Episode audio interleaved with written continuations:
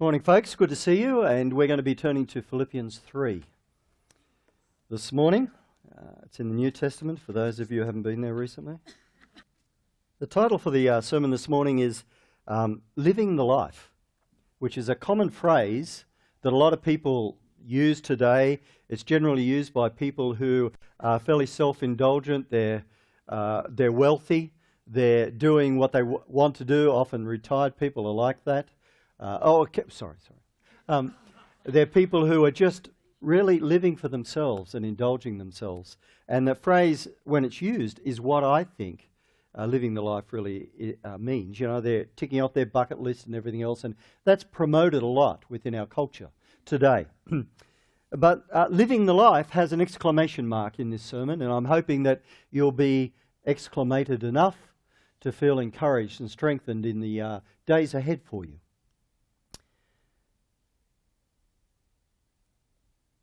Philippians 3 8 to 16, which I'm going to read now, is really an expression of what it means to be a Christian, according to the Apostle Paul. And in particular, um, you, we will find as we go through one of the purposes or the goals that Paul had for his life. We all need to have some sense of self worth and some, se- some sense of purpose. Even God has purpose. Even God needs purpose. Turn over to Romans 8 for a moment. So you're heading left if you're using a Bible. If you're using anything else, you need to get a Bible. We read in uh, chapter 8, verse 28, the following Paul, in this wonderful psalm, he says, uh, a, a, a passage, he says, And we know that for those who love God, all things work together, together for good. We've just had a testimony of that. For those who are called according to his purpose, not our own purpose. For those whom he foreknew, he also predestined to be conformed to the image of his Son, in order that he might be the firstborn among many brothers. And those whom he predestined, he also called. And those whom he called, he also justified. And those whom he justified, he also glorified. So, what is the purpose that God has? It is that you and I would be conformed to the image of his Son. You and I, or those who call on the name of the Lord Jesus Christ and believe in him, the purpose that God has is that he will change us to become increasingly like his son Jesus. How many of you know that your temperament doesn't get changed when you converted? You're still the same person. There are still the same rough edges. There are still the same issues that you had beforehand. But once you become a Christian, those issues can be dealt with in a different way than what you had been doing prior to conversion we can rely more on the help of God and this grace of God to deal with the issues of our lives. But our, and our temperament, God begins to work on. You can become actually a nicer person. Did you hear that, Peter? You can become a nicer person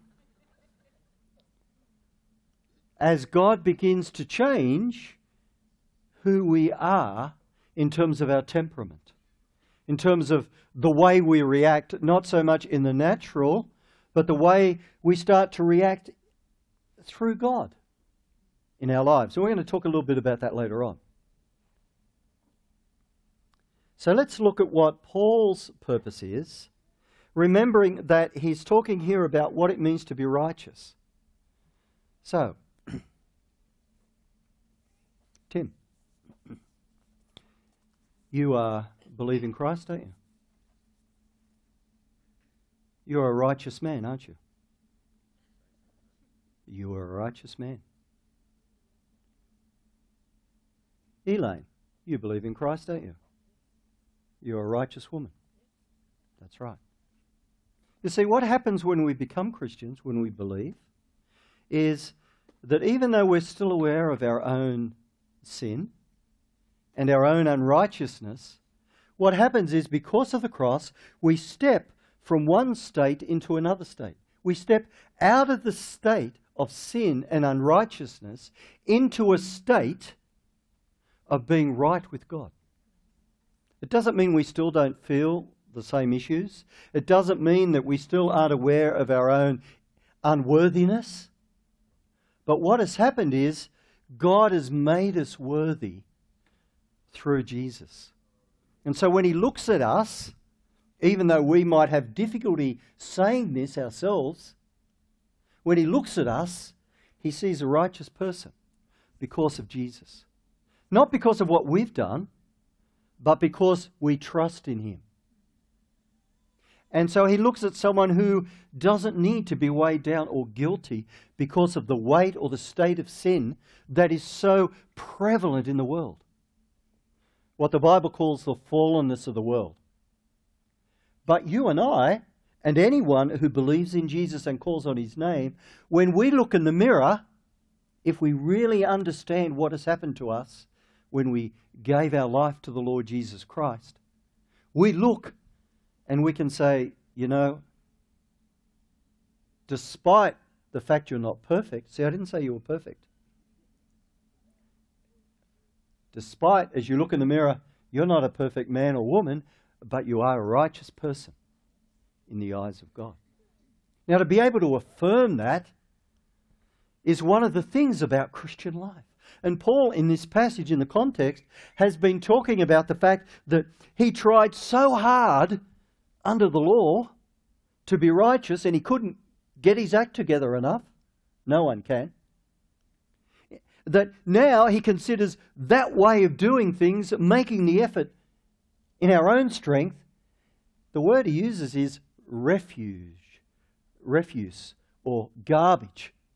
The actual Greek word means something like cow dung or manure, the stuff that you'd throw into the garbage. Dump. He says, trying to do things in my own strength by obeying the law and everything else, to me, that is rubbish. The only thing that works is faith in Jesus Christ. So that's a context. So let's read from verse 8, a few verses. Indeed, I count everything as loss because of the surpassing worth of knowing Christ Jesus my Lord. What is the thing that's uh, most worthwhile in life?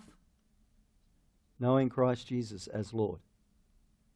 Nothing else will ever surpass that. For his sake, I have suffered the loss of all things and count them as rubbish, in order that I might gain Christ and be found in him not having a righteousness of my own that comes from the law, but that which comes through faith in Christ. The righteousness from God that depends on faith. That I may know Him and the power of His resurrection and may share His sufferings, becoming like Him in His death. What's Paul's goal, there it is, that he may know Christ. That by any means possible I may attain the resurrection from the dead. Not that I've already obtained this or am already perfect, but I press on to make it my own because Christ Jesus has made me his own. See? God's done his work, now we can do ours. Making our salvation assured. Making what God has offered us and what we've accepted, making it our own in life. Brothers, I do not consider that I've made it my own, but one thing I do, forgetting what lies behind and straining forward to what lies ahead, I press on toward the goal for the prize of the upward call of God in Christ Jesus.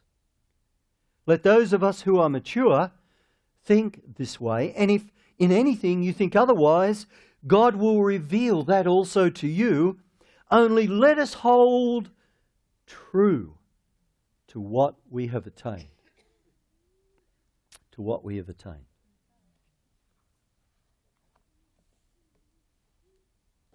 I want to ask you a question. If you had to nominate who you thought was the person, male or female, who had made the greatest contribution to Australian society as a Christian, who would you choose? Now, I've had time to think about this. So I'll tell you who I would nominate. Recently, Judy and I were out at uh, Broken Hill a couple of weeks ago, and we went to the Royal Flying Doctor Service. And if, and as a part of that, we looked at the whole thing and, uh, you know, the pedal radio machine and all that sort of stuff. And I can remember as a kid hearing about the founder of the Royal Flying Doctor Service, but uh, I bought uh, a biography of his uh, there. And I would suggest to you that the Reverend John Flynn is a man who made perhaps the greatest contribution to Australian society that any Christian has made by establishing um, a network of hospitals, a network of medical staff, particularly nursing staff, um, in the outback areas of Australia, stretching right across Australia, that to, still to this day uh, is an amazing organisation. Two thirds funded by government, one third by charitable donation. The only charity in Australia that has the, the, the verb, the, sorry, that has the term royal in front of it, granted by the Queen, the letter of which is in the Broken Hill uh, Centre. You know, his mother, in growing up, died young in his life. And it said uh, of him that his father was not what you'd call a warm and a loving man. But in the biography that I've been reading, just let me read to you a description of what his father instilled within him and his sister. His sister was a main avenue of funds into the establishing of the Royal Flying Doctor Service towards the beginning of the last century. She was very good in, in what she did in terms of public, publicity and writing and so on. Thomas Flynn, who was John Flynn's father, loved his wife deeply. He never remarried when she died young. And as the years went past, he became, as a man, increasingly reclusive, retreating into books and studies. We'd have no one here like that, of course. Materially speaking, he could not give his children a great deal. But he imparted his Christian faith and its vision of life and eternity. The virtues of honesty, hard work, and service were also drilled into the young family. John Flynn was brought up not by a man who was touchy feely, not by a man who really knew how to express his love, but he was brought up by a man who did know how to impart his Christian faith and his vision of life and eternity to his son and his daughter. You know, recently I've been listening to some of the things happening uh, in the tennis world. And I listen to people like Bernard Tomic and Nick Kyrgios uh, speaking about themselves and about life. And it's clear to me as I look at their particular situation that they've not been raised by a father or a mother who have a sense, one of Christian faith, but two, a sense of vision and life, a sense of purpose in life, a sense of self worth in life. They lack identity, they lack vision, and they lack purpose. And they lack the ability to look beyond themselves to a sense of purpose in life. And you know, in our culture today, Many people are like that. Even within the church, it can be the same. That we live in an era and an age where people uh, are so self indulgent or self focused that they lack a notion of having a purpose for something else or for someone else than just themselves. Even God needs a purpose. So if He does, surely we do as well. His purpose is to conform us to His image.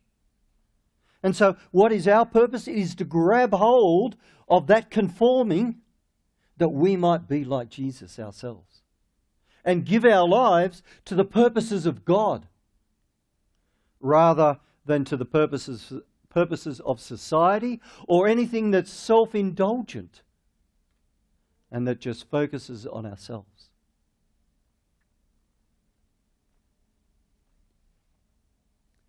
Paul understood the need for purpose. Verse 10 that I may know him.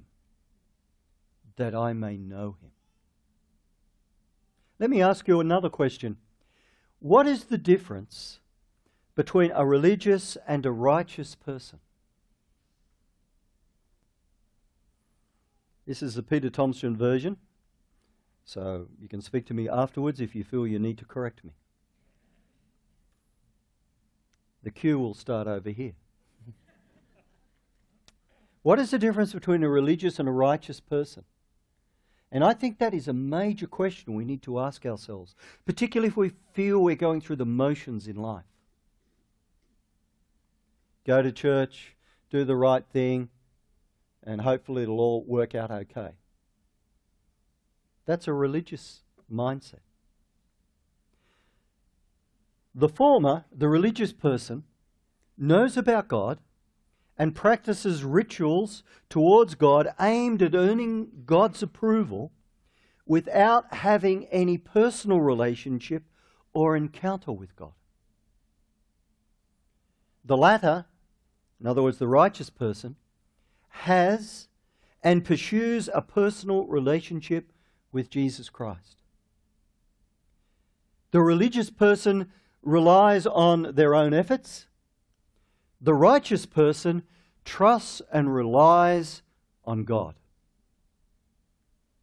That's my take on it. In today's passage, Paul speaks of the value of the knowledge of Christ. And in verse 10, he defines more closely what he means. The word that he uses to know in that uh, that verse, to know Christ, that's his goal, excuse me, is a Greek verb, a Greek word, gnosken. And it nearly always, in each instance that it's used in the New Testament, indicates personal knowledge. Personal knowledge. Paul nodded, uh, Paul Edstein, that is, our resident Greek scholar, so that means I must have got that one right near enough. So it isn't simply intellectual knowledge.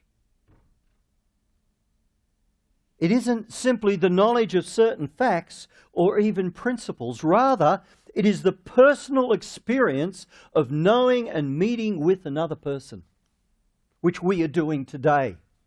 We're meeting personally together with the Lord Jesus Christ.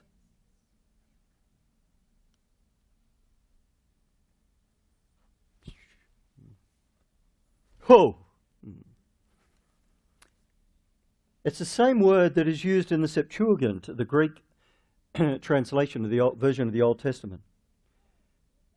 In Genesis chapter 4, verse 1, it's a Greek word that's used to describe the sexual intercourse that Adam and Eve engaged in when Adam knew Eve in their relationship.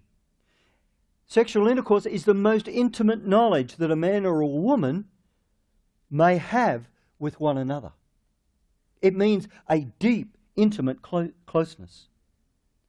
And Paul, in this passage, in this verse, is saying that his aim is not to know about Christ and what he's done, but it's to personally know him in his own life.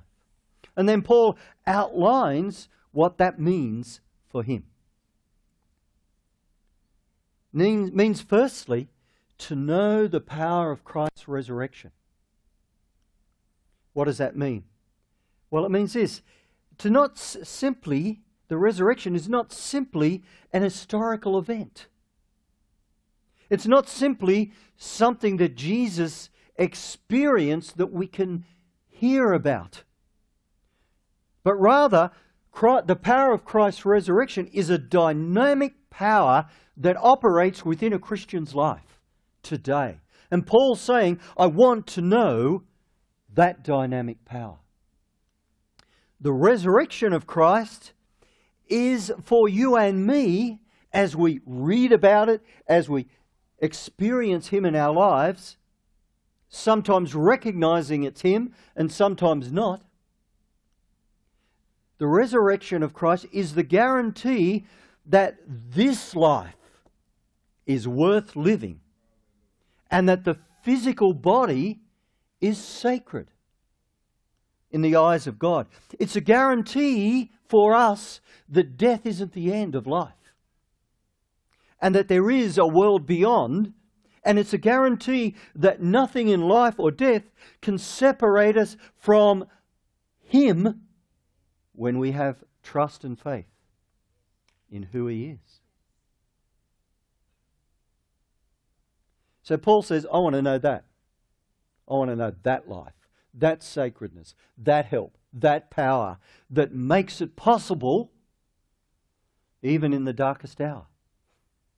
That power that reaches out its hand and pulls us up when we see the wind and the waves and we start to feel uncertain about things. But he says it's something else as well. To know Christ is not just to know the power of God, but it's to know, according to verse 10, the fellowship of his sufferings, that I may share his sufferings. Now, this is not the moment you switch off. You know, to suffer for the faith is a privilege, for it means that we share in the very work of Christ.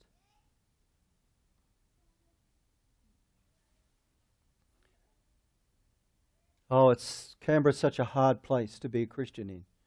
You don't know what my workplace is like. They're so hostile to Christian things. I can't say anything without people berating me and having a go at me. Praise the Lord. Praise the Lord. At least you're getting a reaction.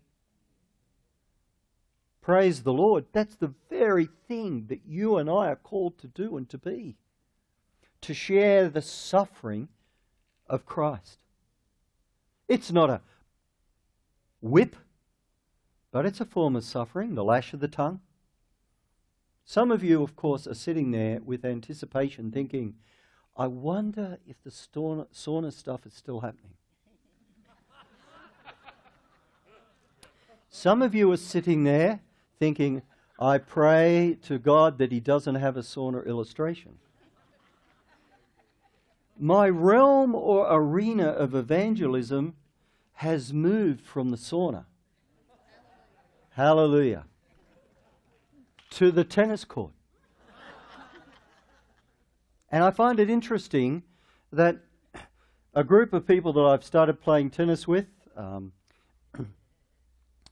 uh, or uh, a group of men, the very first day that I went to be introduced, they knew that I was coming. The very first day I went, I there was a particular guy who came late. Uh, he is a very uh, effusive, loud, foul mouthed sort of guy, I've discovered. He came and uh, I was introduced to him, and, and, he's walking up to us, and they say, This is Peter, and uh, he's going to be playing with us. And his introduction in front of everyone on my first day was this Oh, I know who he is. I've heard all about him at the gym. He's, you know, he's a reverend. We're not going to be able to swear here anymore at all. that was the introduction. I just shook his hand and thought, you. and over time, so this is four or five months worth, over time as we've played, uh, I've seen him hurl his racket against the wall. I've seen him yell and a whole stack of other things. And uh, the other day, uh, in the game itself, was interesting. Uh, he hit a shot into the net and he hurled his racket down and he used the Lord's name in vain, which he does quite a lot, and I've made no comment about it. um, for a long time, and uh, he did that and and uh, swore, and uh, and I looked at him in front of everyone else, and I said, "There's not a lot of point praying after you've played the point." to which everyone laughed. And he just looked at me and said, Yeah, all right, all right. And, wa- and walked off. Now, the lash of the tongue is a sharing in suffering. But on that very same day, uh, last week, in a break, this gentleman, start, who's a very successful businessman, started talking about how he's had a really bad back and how he um, had been for some treatment. I won't say what the treatment was, but he'd gone for this treatment and, uh, and um, it hadn't been good. And he talked to a couple of other people about it and, and so on. And, and I looked at him and uh, I said, um, he said, What do you think about that? And I said, Well, I'm glad you asked. And, and I, said, I said to him straight off, I said, So, do you like all the spiritual stuff that accompanies that sort of treatment? And he looked at me and said, What do you mean? They didn't say anything about anything spiritual. I said, Oh, I didn't think they would. So that's a new age healing technique. It actually doesn't heal. You might feel a bit better physically, but you'll find out that you feel depressed and things start going not well for you. I said, and probably that person's just channeling dream, uh, demons to you as they're massaging your back and manipulating all those other things. And he looked at me. The others looked at me. And he looked at me and he said, I have felt so bad since yesterday when I had that treatment. And he said, What would you do? And I said, Well, I'll tell you after we finish the game. And he said, But I, I can only play this next set, then, I, then I've got to go. I said, It's all right, it'll take me two or three minutes. But I'll, I'll tell you what I would do. And so we finished the set. He came immediately over, walked up to me and said, Can we come over here to one side and you tell me what you would do? I said, Yes. Went over to one side. He said, What would you do? I said, If I was you, you should let me pray for you. And he looked at me and he said, Really? I said, Yes, I've seen a lot of healings over the years. Jesus still heals today. And uh, I'd be happy to lead you. In fact, I'll lead you in a prayer. I'll tell you what the prayer is at first. And if you can't pray this prayer, that's okay. Um, and if you don't want to do this, that's okay. But if you do and you feel that you can, then I'd like, to, like you to pray a prayer with me. And he said, What's a prayer? So I told him, This healing is mine because of what Jesus has done. I receive my healing now in the name of Jesus Christ. It's on the tennis court. The other guys, hey, hey, yeah, that's right. I was crawling up on him. God was. And he looked at me and said, I can pray that. I said, Good. Would you let me lay my hands on your shoulder and pray for you before we pray it? Yes. So I put my hand on his shoulder and blessed him with the presence of the Holy Spirit and the Spirit's healing presence. And then I said, This is the prayer. And I let him. He said the whole thing. Looked at me and I said, That's done. Let's see what happens in the next week. So you're all praying for him now, right? for his back and stuff like that. And uh, he thanked me and left. You never know what's going to happen. And see, that was the thing about John Flynn. He saw the need in the outback. He felt drawn to the people. He felt drawn to their issues. It was said of him that he, within an hour of meeting with people, could sum up exactly what their needs were and how they could be helped. Had a wonderful ability to assess what would help a person. No wonder God used him so much to help so many people. All people male or female, have a need for God. And I'm praying that this guy gets surprised as to what God can do. With another group I play tennis with, there's already been three healings in that group. Two people, three healings. Chronic tennis elbow, chronic tennis shoulder, and chronic knee. You see, there's a purpose for all of us available to actually reach out and to witness to the presence and the reality of God, and that God is a good God who wants the best for all. But in order to do that, there are times where we share in the fellowship of his suffering, even if it's only verbal. And there may well be a time in our lives, like many other people in the world, where we actually uh, are persecuted even for our faith.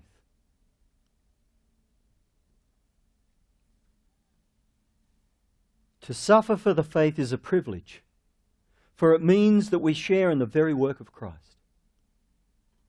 And the third thing, uh, Paul thinks that uh, is involved in what it means to know Christ is this we know Christ by learning to die to ourselves, by being concerned with God's concerns and purposes more than we are with our own concerns and our own needs.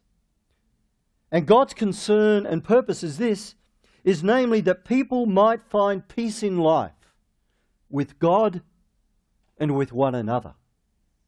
That's the Christian message. This is how you find peace in life with God and with one another by trusting and believing in the Lord Jesus Christ. That when he died on the cross, the power of sin to undermine and to cause us to fall was broken once and for all. And we can live constructively for the purpose that God calls us to live. We can live the life that God has for us rather than what the world says is living.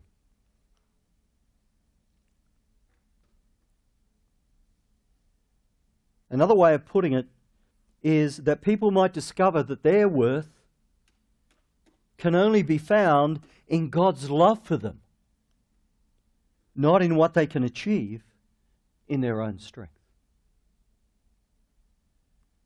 To know Christ is not to be skilled in any theoretical or theological knowledge, although those things aren't bad in themselves.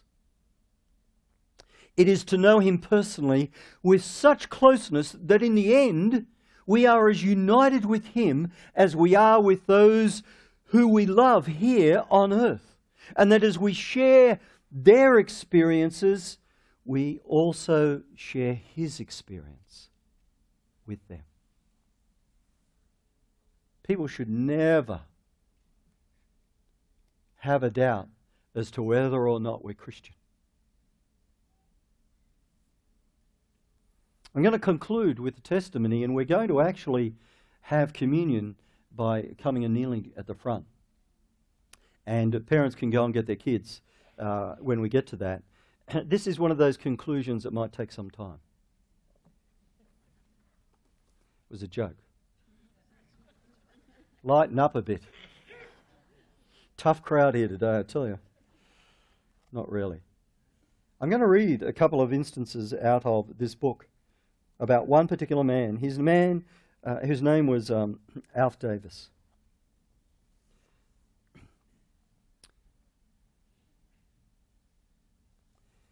The Reverend John Flynn was at a place called Leigh Creek. And he was telling stories of outback rescues. Uh, of a man, for example, who was found by a drover up to his waist in, in sand from a sandstorm, uh, flailing his arms around wildly as if he's swimming, trying to save himself from drowning. This man, for two weeks, had had nothing to eat in the outback uh, with, uh, to drink uh, in the heat. And he'd become delusional. He'd gone past the point of being actually thirsty. He thought and imagined that being in the sand, he was in the, in the ocean. And he was in the water and he was trying to swim. And he'd stripped himself naked and he was just in this sand. And this guy, drover happened to be driving past and saw the sand in the arms and went over to see what was wrong with him, and he was saved. And so John Flynn was using that at one of the first sermons he preached in the outback at Leigh Creek. He was preaching in a house, and he used that sermon as an illustration of our need for Christ to come. We're in the sandstorm, thirsty, and we're drowning, we're dying, And Christ is the only one that can help us, like this drover. And so he was saying this, and Alf Davis was a young man in his late 20s, and he was there. Uh, he was a, a, crackpot, he was an opium, opium uh, addict. He was also a drunk, and uh, he wasn't a, a, very nice person. And so he was there um, listening to the sermon. The whole time through the sermon, he's making comments from the back, ridiculing what was being said, interrupting, mumbling, and when the service finished, he stormed out. John Flynn didn't respond or react to him at all.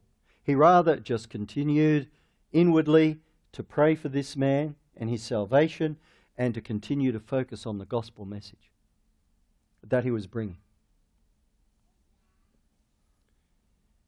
Six months later, he's there again, and six months later, Alf Davis is there again.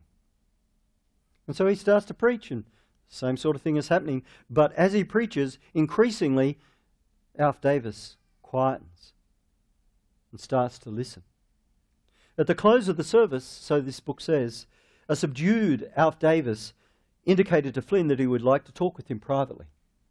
He told of a harrowing life of bad women, heavy drinking, and opium addiction. He had escaped from trouble and family censure in Brisbane by running away to the centre of Australia, only to find that he couldn't escape from the guilt that he felt. When he learned that his mother lay dying, he had been too ashamed to return to see her. Even when she died, he wouldn't return, hoping that his family would presume him dead also. All of this is his confession to the Reverend John Flynn. Many times he had tried to break free from his addictions and start a new life, but found them more powerful than his willpower. Amen to that? The Christ I served, the Reverend Flynn reassured him, is more powerful than your sins and problems and can rescue you from them. Do you believe that? asked Alf Davis. I'm sure of it, responded the Reverend John Flynn. I wouldn't be here otherwise. Would you like to pray and ask Him to forgive your sins and come into, li- into your life and rescue you? Yes, please, was the response. And so Flynn prayed for him, and Davis then said his own faltering prayer aloud. And the look of peace on Davis's face when they parted the next day was encouraging because the Reverend Flynn had seen conversions before based on emotions that had not lasted and didn't have a lot of time for the emotive conversion. However, he had seen lives totally transformed by deep spiritual changes. And that's what he was hoping for this man.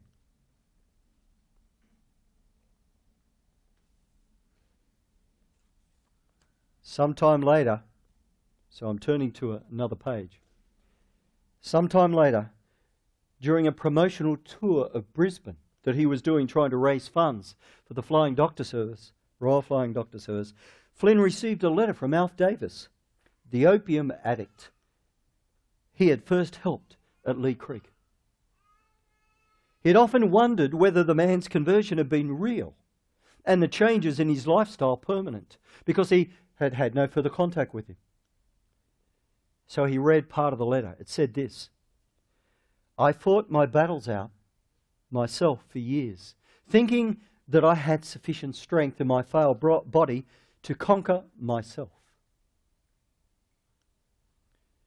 But how soon I found out how weak I was.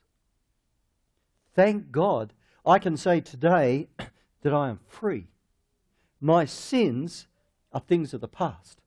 Opium's power over me is dead, with an exclamation mark. How did I do it? Well, it's easy to answer, Alf Davis wrote. I came to realize that there was only one, capital O, who could help me. I found that one, capital O. And by prayer and trust, he conquered, and I won. I will see my brothers and sisters again. I'll look them in the face and shake their hands, knowing that I can do so as an honorable man. That's what God does. He restores your sense of worth and honor That's what, why Christ came to restore that to anyone who would trust him and believe in him. Davis concluded by asking Flynn to send him a Bible, which he did. And a few months later came a letter of thanks from Davis saying how valuable he was finding the Bible. And he ended up in this subsequent thank you note saying this, and I love this, and this is what we're going to end with. Here I am at 33, just beginning to live. The life my Father above sent me on earth, sorry, just beginning to live, just beginning to find the true joy of life. The life my Father above sent me on earth to live. God has sent us to live a life that He's determined, that He wants us to live. And that life is a blessing, not to, us, to ourselves, but to others.